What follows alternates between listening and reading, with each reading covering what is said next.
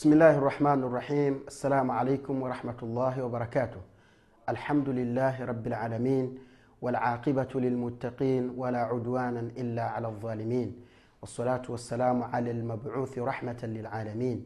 سيدنا ونبينا محمد وعلى آله وأصحابه أجمعين. أما بعد kumhimidi allah subhanahu wataala na kumtakia rehma mtume wetu muhammadin salllahu alaihi wasallam na kuhusieni ndugu zangu pamoja na kuihusia nafsi yangu juu ya kumcha allah subhanahu wataala watukufu wa islam tukiwa tunazungumzia kuhusiana na maana ya tauhidi na umuhimu wa tauhidi tulizungumza katika kipindi kilichopita kwamba um, maana ya tauhidi ni kumpwekesha mwenyezi mungu jalla waala katika ibada anazozifanya mwanadamu na pia katika matendo ambayo mwenyezi mungu subhanahu wataala anayafanya na pia katika majina yake na sifa zake kisha tukazungumzia kuhusiana na umuhimu wa tauhidi nadhani tukasimama hapo. Leo ni mwendelezo wa darasa letu kuhusiana na umuhimu wa tauhidi tukazungumza kwamba mwenyezi mungu subhanahu wataala baada ya kumtuma mtume salllahu alaihi wasallam ailinganie tauhid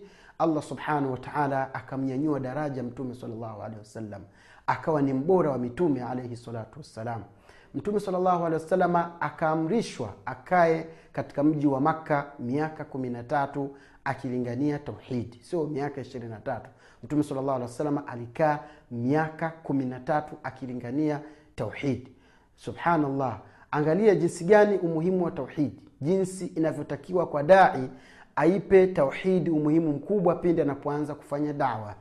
Watu wengi ndugu zangu hasa sisi ambao tunaofanya dawa au maduati wengi wanajisahau kujaribu kuanza manhaji ya mtume alaihi salatu wassalam.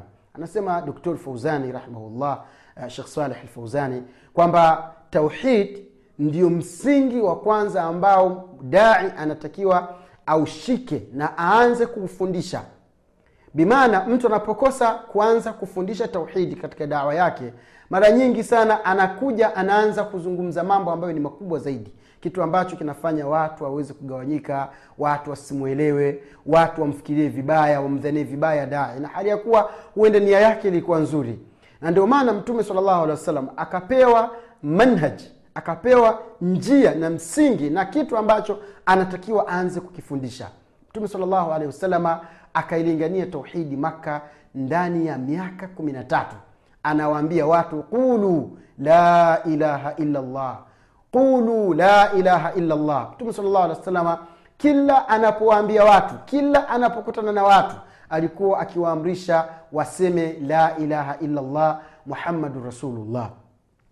Kila anapokutana na watu akitaka kuwafikishia dini ya allah subhanahu wataala alikuwa anawaamrisha kwamba waseme la ilaha illallah. Nini maana ya la ilaha illallah? Na maana ya la ilaha illallah maana yake hakuna hakuna apasaye kuabudiwa kwa haki kwa ukweli isipokuwa ni allah subhanahu wataala maneno haya washirikina waliokuwepo katika, katika mji wa makka waliyafahamu zaidi na sisi tunavyoyafahamu sisi. Watu wa zama hizi tunavyoifahamu la ilaha illallah tunahisi kwamba ni kitu cha kawaida tu ni neno la kawaida tu kwa sababu ni neno ambalo labda pengine mtu linamwingiza ndani ya uislamu au linaweza mtu akikufuru neno hilo anatoka katika uislamu. Lakini la neno la ilaha illallah lina maana kubwa la ilaha illallah hauwezi wewe ukaijua ukaifahamu alafu baadaye ukawa wewe unafanya mambo yako unayojua wewe yanayopingana na mafundisho sahihi ya uislamu. Huwezi kuifahamu la ilaha illallah alafu baadaye wewe ukawa ni mushriki waliyadhu billah. Huwezi kuifahamu huwezi kuifahamu la ilaha illallah ukawa ni azani ukawa ni mzinifu. Huwezi kuifahamu la ilaha illallah ukawa ni sariq ukawa ni mwizi. Huwezi kuifahamu la ilaha illallah ukawa ni mwenye kuwahama wazazi wawili. Huwezi kuifahamu la ilaha illallah ukawa ni tariku swala. Ndugu zangu katika imani la ilaha illallah ina nguzo mbili. Nguzo ya kwanza ni annafyu na nguzo ya pili ni alithbat. Unaposema la ilaha illallah maana yake kwanza neno hili lina nguzo mbili. Nguzo ya kwanza unakanusha kwamba hakuna kitu chochote kinachopaswa kuabudiwa kwa haki. Hakuna.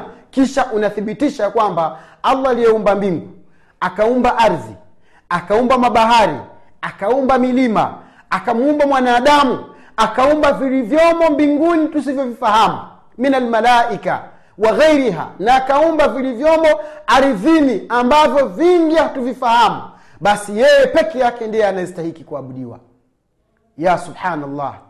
Kabla ya siku chache zilizopita katika baadhi ya nchi nilikuwa niki, nikisoma habari kwamba kuna mtu ameadhibiwa kufungwa miezi kumi na nane eti kwa sababu kasema yesu siyo mungu. Inna lillahi wa inna ilaihi rajiun. Watukufu wa islamu labda niwaambie kitu. Makafiri wanaifahamu la ilaha illallah. Wanajua kwamba mwenyezi mungu subhanahu wa taala ni mmoja makafiri wanajua mwenyezi mungu subhanahu wa taala ndio anayeumba na ndiye anayetoa riski na ndiye anayefisha na ndiye anayehuisha. Allah subhanahu wa taala.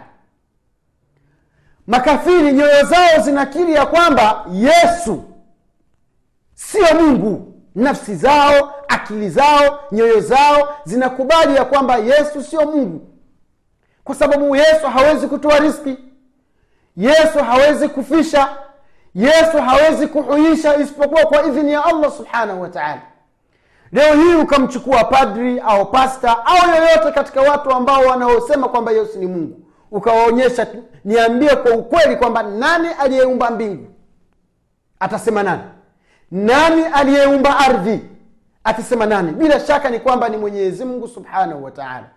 Kwa hiyo allah subhanahu wa taala alim, alimlazimisha mtume salllahu alehi wasallam akae katika mji wa makka ambao ulikuwa umeenea shirki. Watu walikuwa wanayaabudu wana, wana, wana, wana masanamu. Watu walikuwa wanayatukuza masanamu.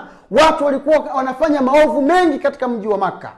Mwenyezimngu subhanahu wa taala akamwamrisha mtume alaihi salatu wassalam akae katika mji wa maka miaka kumi na tatu akiilingania tauhidi na hii ni moja katika mambo yanayoonyesha umuhimu wa tauhidi ndugu zangu maduati ndugu zangu katika imani tuwe jambo la kwanza ambalo tunalotakiwa kulingania iwe ni tauhidi tunaporudi baada ya kumaliza masomo tukaenda katika viwanja vya dawa au tunapotaka kwenda ku, kwenda kufanya dawa tukafanya jihadi ya, ku, ya kuilingania dini ya allah tukaitangaza dini ya allah basi kiwe kitu cha kwanza ni tauhid kuwafundisha watu waijue la ilaha illallah.